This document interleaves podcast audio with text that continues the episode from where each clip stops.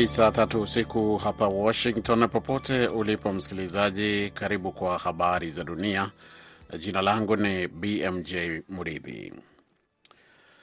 Takriban watu 48 wamethibitishwa kufariki kutokana na tetemeko kubwa la ardhi lililotokea siku ya mwaka mpya katika pwani ya magharibi ya Japan.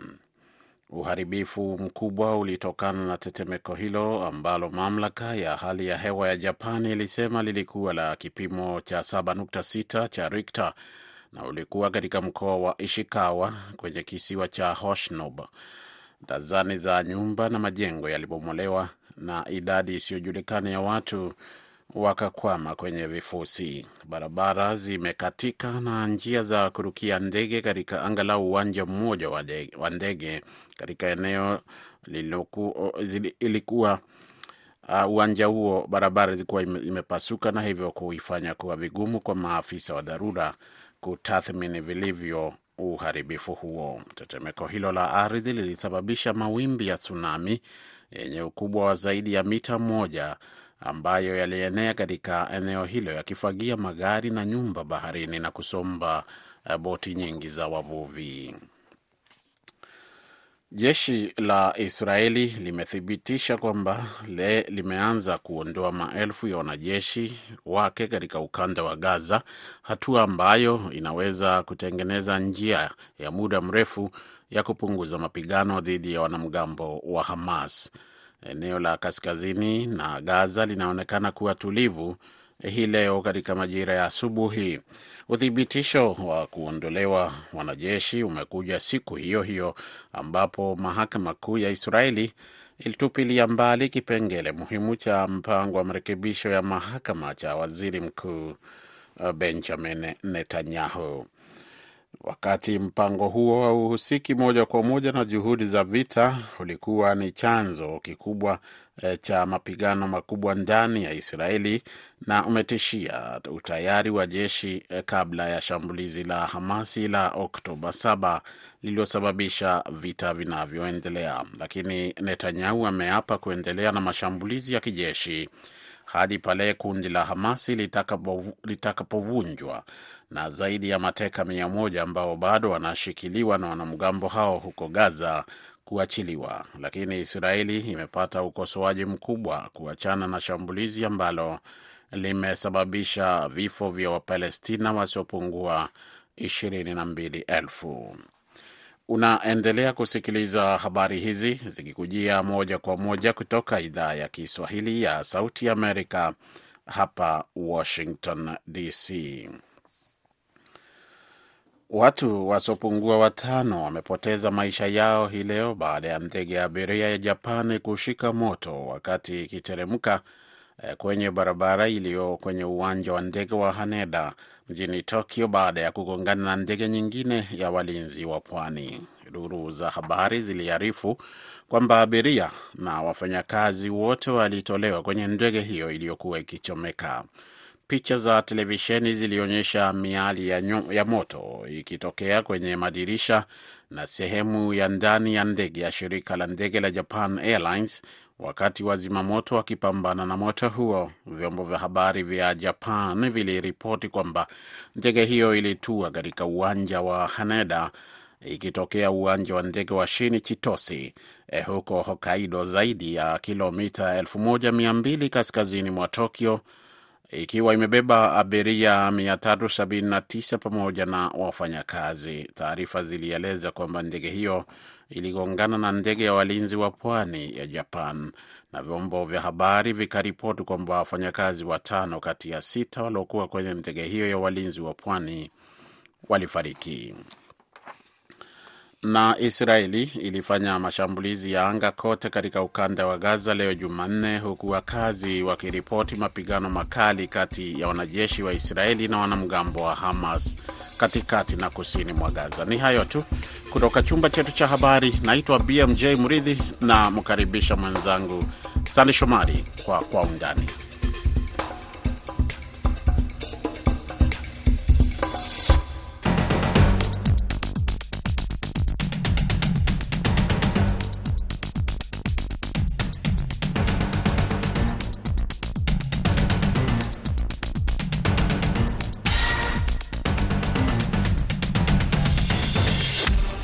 ni Kwa Undani kutoka idhaa ya Kiswahili ya Sauti ya Amerika, VOA, ikitangaza kutoka Washington DC. Karibu msikilizaji pote pale ulipo, ambao tunaangalia habari muhimu kwa undani zaidi, tukipekua na kuchambua kwa undani zaidi na kupa maelezo za kina zaidi kuliko kawaida. Na leo katika sehemu ya kwanza tunamulika makubaliano ya Ethiopia na Somaliland juu ya kuipa ruhusa ya Ethiopia kutumia bandari ya Berbera katika bahari ya Sham ndani ya Somaliland ambayo ameibua wasiwasi mkubwa kwa upande wa Somalia. Na katika sehemu ya pili kumulika mzozo wa uhamiaji kusini mwa Marekani, ambapo wahamiaji wengi wanaingia mpakani mwa Amerika kutoka Amerika Kusini kwa maelfu, na hasa wakisafirishwa kutoka hizo hayo maeneo ya kusini hadi maeneo ya New York na Chicago. Inayokaribisha, jina langu ni Sam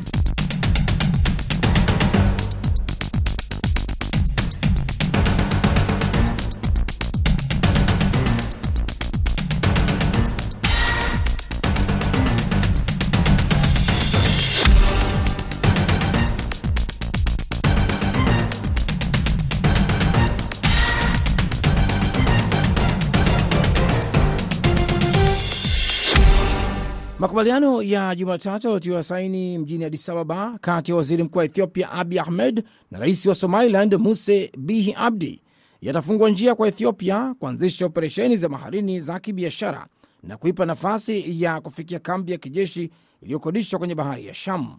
Mshauri wa usalama wa taifa wa Abi Redwan Hussein alisema.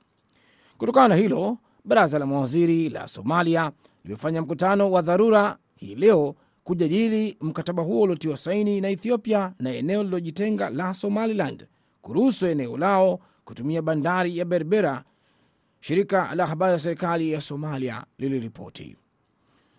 Tunaungana na mchambuzi Amin Mwidau kutoka Canada, na kwanza nataka kujua hii ina maana gani kwa eneo hilo. Uh, dhamira ya Ethiopia kwa sasa ni kuhakikisha kwamba wana mlango ama wana, uwezo wa kuweza kuifikia bahari kutoka nchi yao. Kama tunavyojua, zamani Eritrea ilikuwa ni moja ya sehemu ya Ethiopia na wale walikuwa na bandari. Ethiopia ilikuwa na uh, wana maji na baadaye, baada ya Eritrea kwenda kivyake, ikawa Ethiopia ni nchi iliyozungukwa na nchi zingine na haina bandari. Kwa hiyo makubaliano baina ya Ethiopia na Somaliland ni kwamba wapatiwe fursa ama wapatiwe njia itakaowawezesha wao kufikia katika bahari ile ya Red Sea. So, kwa hivi sasa Somaliland ni nchi iliyojitenga zaidi ya miaka ishirini kutoka katika ile Somalia yenyewe, na Somalia ina inahesabu Somaliland kwamba ni, ni sehemu ya nchi yake, haitambui Somaliland kama ni nchi huru. Kwa hiyo mkataba huu baina ya Ethiopia na Somaliland unaleta changamoto ya ya ya ya ya, ya, ya mahusiano baina ya Ethiopia na Somalia kwamba wao wamepitia njia ama wameweka mkataba na kikundi cha watu ambao kwamba Somalia haitambui. Kwa hiyo hiyo yaweza ikaleta taharuki ya kisiasa na pengine ya kiusalama katika eneo kama lile. Hilo ni jambo moja ambalo linahofiwa linaweza likatokea, na pengine sasa inapokuja katika swala zima la haya au huu mchakato wenyewe, e, imefika mahali sasa mpaka Somalia imemwita balozi wake e, na kuitisha kikao cha dharura kutoka kule Ethiopia na wakidai kwamba huu sasa ni ukiukwaji wa mamlaka ya Somalia na uhuru wao. Pengine hili unavyoliona eh, limekaa vipi katika katika ule wale makubaliano baina ya Somaliland na na na Ethiopia? Kuna kipengele kimoja ambacho chasema kwamba siku za mbeleni Ethiopia ina uwezo wa kwamba kuitambua Somaliland kama ni nchi pekee. Sasa hilo pengine laweza likaleta tashwishi katika ki, katika masuala ya kidiplomasia na uhusiano baina ya Somalia na Ethiopia, kwa sababu ikiwa Ethiopia, nchi kubwa sana katika Afrika, itakuwa imeanza kuitambua Somaliland kama ni nchi huru, basi zaweza zikawa ni yaweza ikawa ndio mwanzo wa nchi nyingi zaidi kuitambua Somaliland, na itakapotokea jambo kama hili, basi itakuwa uh, kidiplomasia Somali tena itakuwa haina nguvu ya kudai ya eneo lile la Somaliland kama nchi yake, na pengine baadaye ikawa ndio Somaliland kuwa uhuru. Sasa hayo ndio maswala ambayo kwamba pengine yame, yamezibua uh, nini fikra za za hasira kwa upande wa Somalia ili kumrudisha balozi wake kutoka Ethiopia. na haya yakijiri, tunakumbuka na kuona kwamba pengine anakuja wakati ambapo uh, Somalia ilikuwa imeanza kufanya mpango wa kufanya kurejesha mazungumzo na hawa watu wa Somaliland. Sasa pengine kwa suala hili unavyoona wewe, itakuwa na maana gani kwenye haya mazungumzo yao ambayo yalikwama kwa muda mrefu? Nafikiri najua kuna njia nyingi sana za kujaribu ku kurekebisha mambo na njia mojawapo ni kuweka pressure za ki, za kisiasa na za kidiplomasia.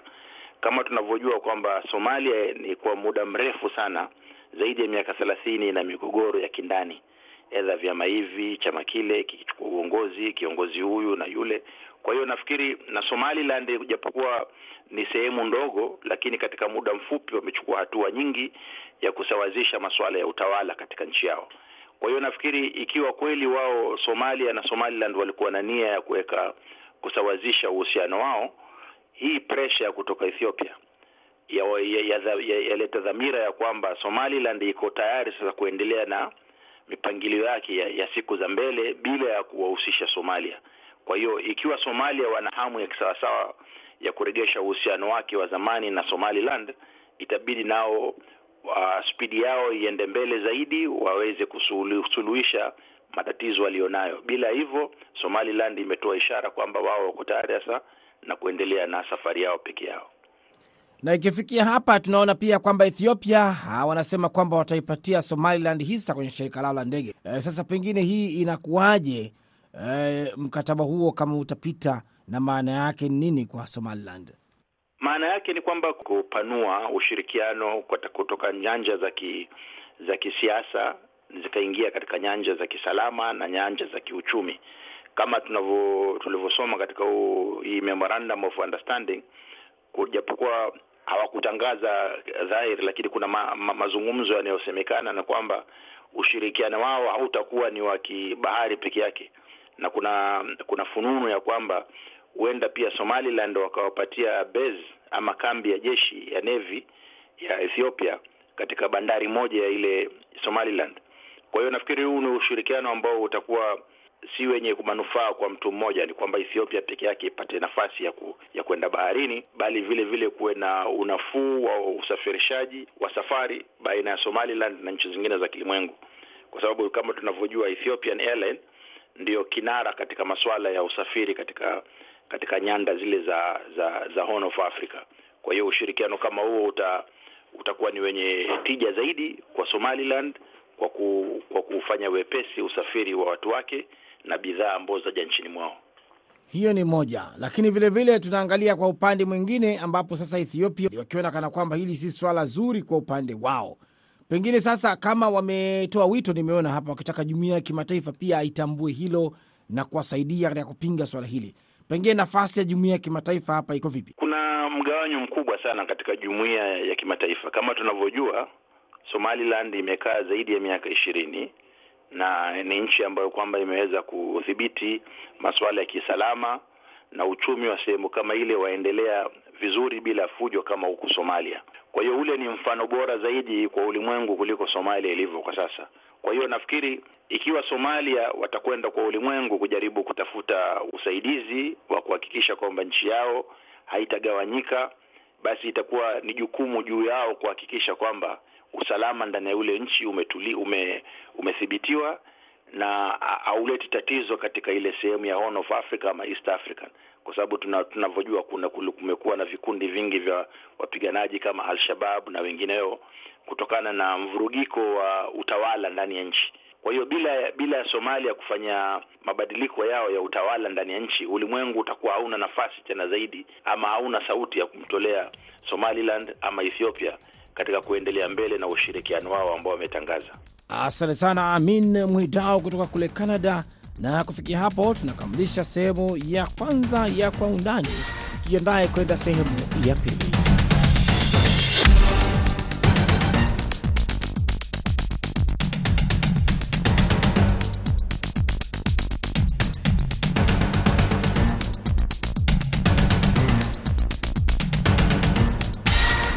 Karibu katika sehemu ya pili ya Kwa Undani, ambapo wahamiaji kwa makundi kutoka Amerika ya Kusini wameingia nchini Marekani, na wahamiaji hao walikuwa katika majimbo mengi ya kusini, huko Texas hasa wakitafuta hifadhi.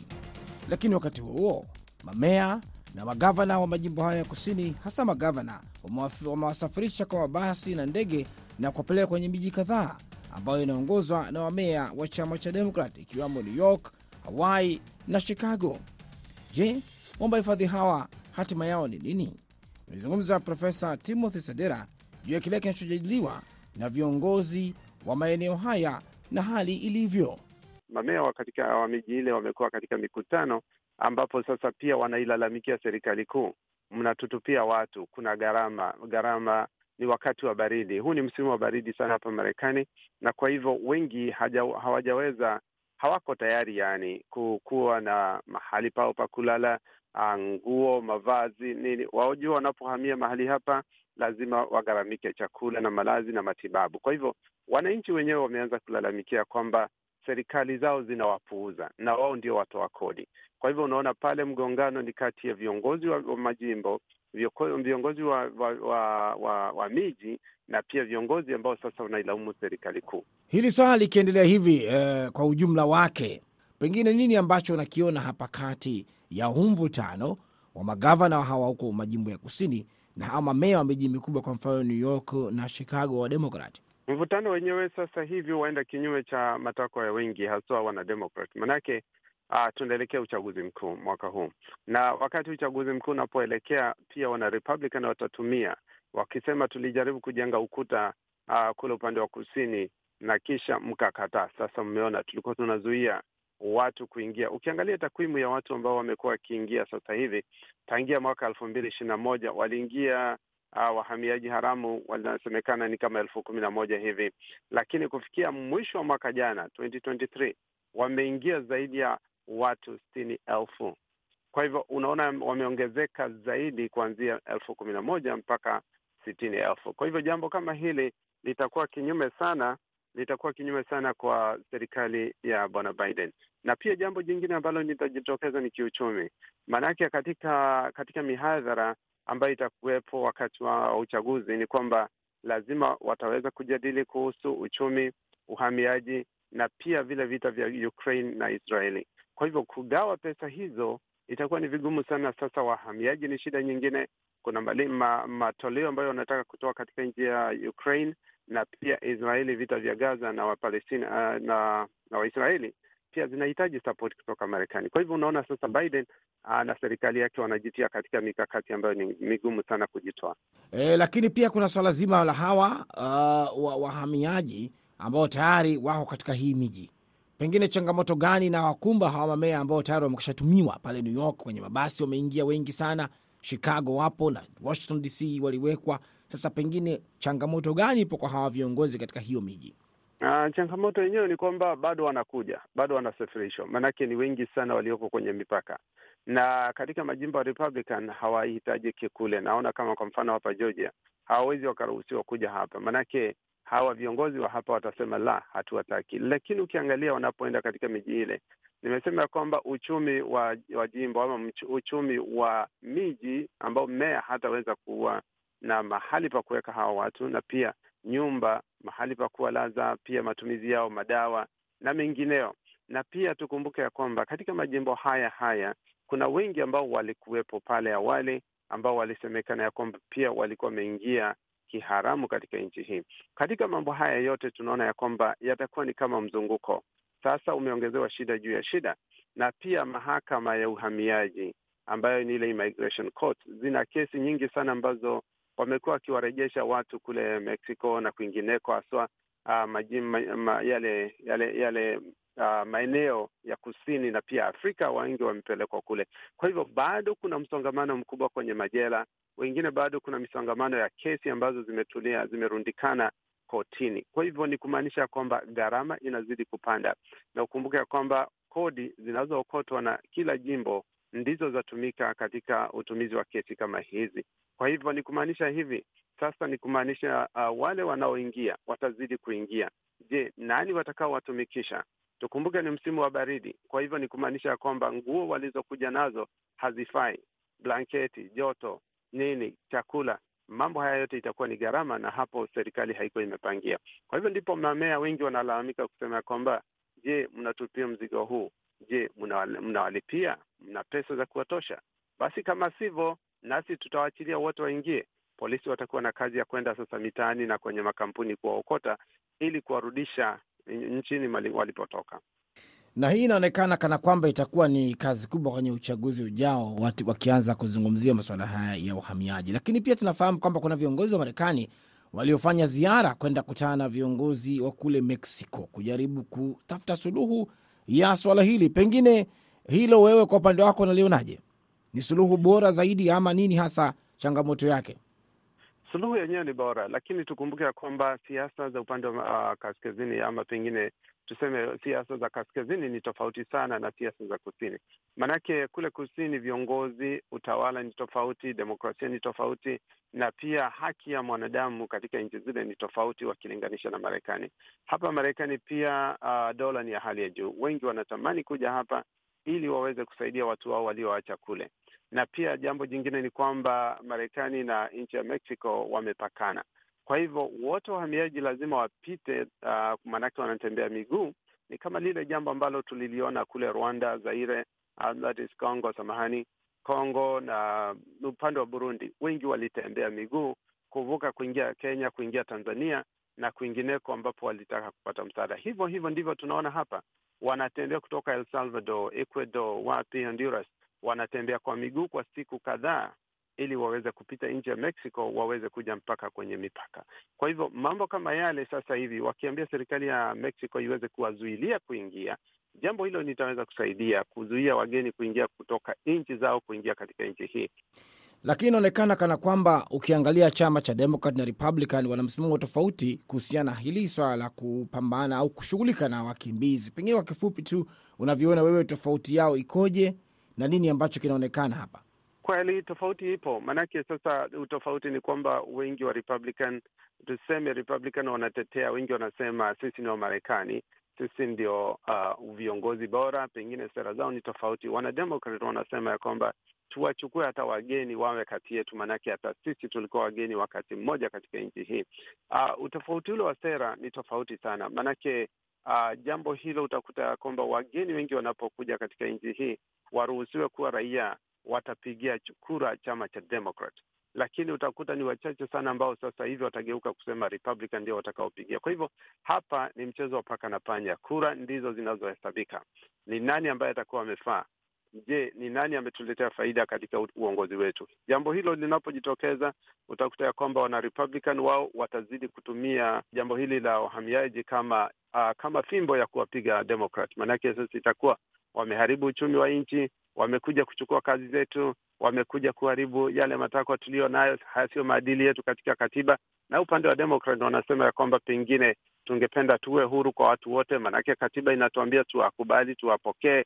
Yaani mambo kama yale yatakuwa ni msukamano mkubwa sana, haswa tutatarajia kuona haya katika nyakati hizi za uchaguzi. Asante sana Profesa Timothy Sadera kutoka kule Atlanta, Georgia.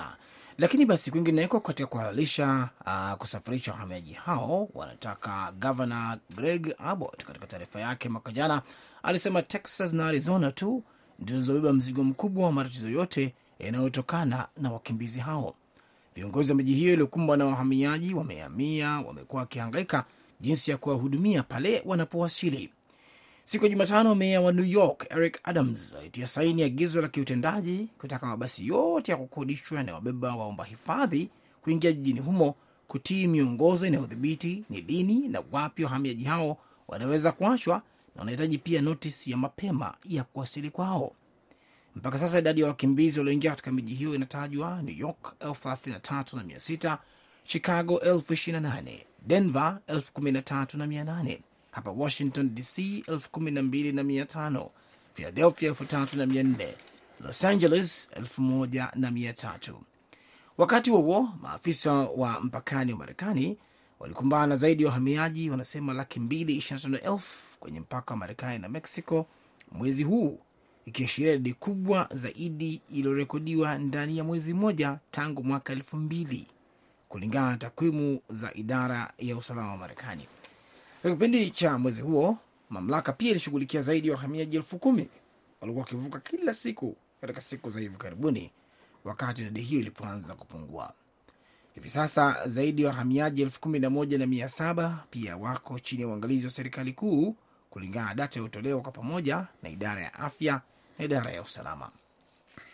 Wakati huo huo, waziri wa mambo ya ndani Alejandro Mayorkas anaelekea Eagle Pass, Texas, katika mpaka wa kusini Januari 8 kwa ziara iliyoitwa ya kiutendaji kuhusu juhudi za utekelezaji wa masuala ya uhamiaji, idara ya usalama imeeleza Ijumaa, na atakutana na maafisa wa forodha na ulinzi wa mipaka pamoja na doria ya mipaka ya Marekani na maafisa wa eneo hilo. Tangu mwaka jana, gavana Mrepublican wa Texas Greg Abbott amesafirisha zaidi ya wahamiaji elfu tisini na mbili hadi mijini kote, kulingana na ofisi yake. Vilevile, mfumo wa makazi kwa Chicago wahamiaji unasema umefikia ukomo wa uwezo wake, na meya wa mji huo amezungumza akisema mzozo wa wahamiaji utaharibu uchumi wa ndani. Meya wa jiji hilo ni Brandon Johnson. Kule Denver inatarajiwa kutumia bajeti yake kwa asilimia kumi bajeti yake kwa makazi ya wahamiaji na misaada, meya wa mji huo Mike Johnston alisema. Na upande wa New York, jiji limepokea hasa wakimbizi na wahamiaji laki moja sitini na moja elfu tangu mwaka elfu mbili na ishirini na mbili na kusema kwamba kuja huko kunaweza kugharimu wastani wa dola bilioni kumi na mbili katika miaka mitatu, kwa mujibu wa meya Eric Adams. Lakini hali ilivyo, utawala wa Biden na unasemaje? Kwa upande wake, serikali kuu imekubali maombi ya wamea wengine kusaidia kupunguza mzozo huo wa makazi na kurahisisha idhini ya kufanya kazi kwa raia wasiostahiki.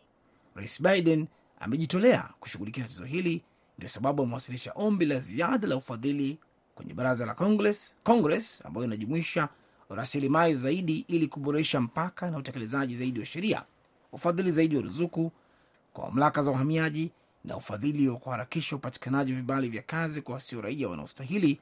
Msemaji wa ikulu aligusia hayo, lakini pia vyombo vingine vya habari vinaripoti nini kuhusu suala hili? Mwenzangu BMJ Muridhi yuko nami hapa studio. BMJ, labda kwa kifupi tu unaweza kugusia hapo.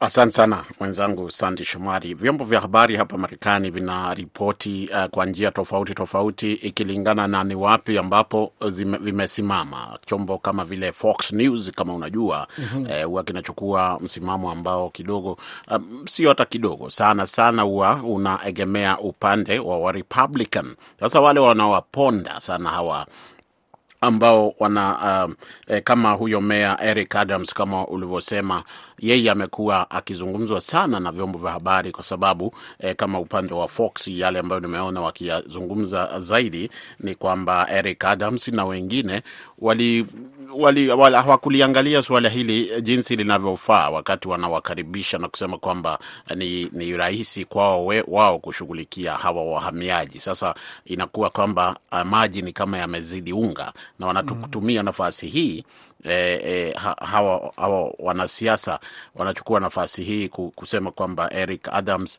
eh, kulingana na vyombo hivi vya upande wa mrengo huu wa, wa Republican ambavyo vinaunga mkono kusema kwamba hawakujua kitu ambacho walikuwa wanakifanya na hivyo kitawaathiri zaidi wakati uchaguzi utakapofanyika baadaye mwaka huu.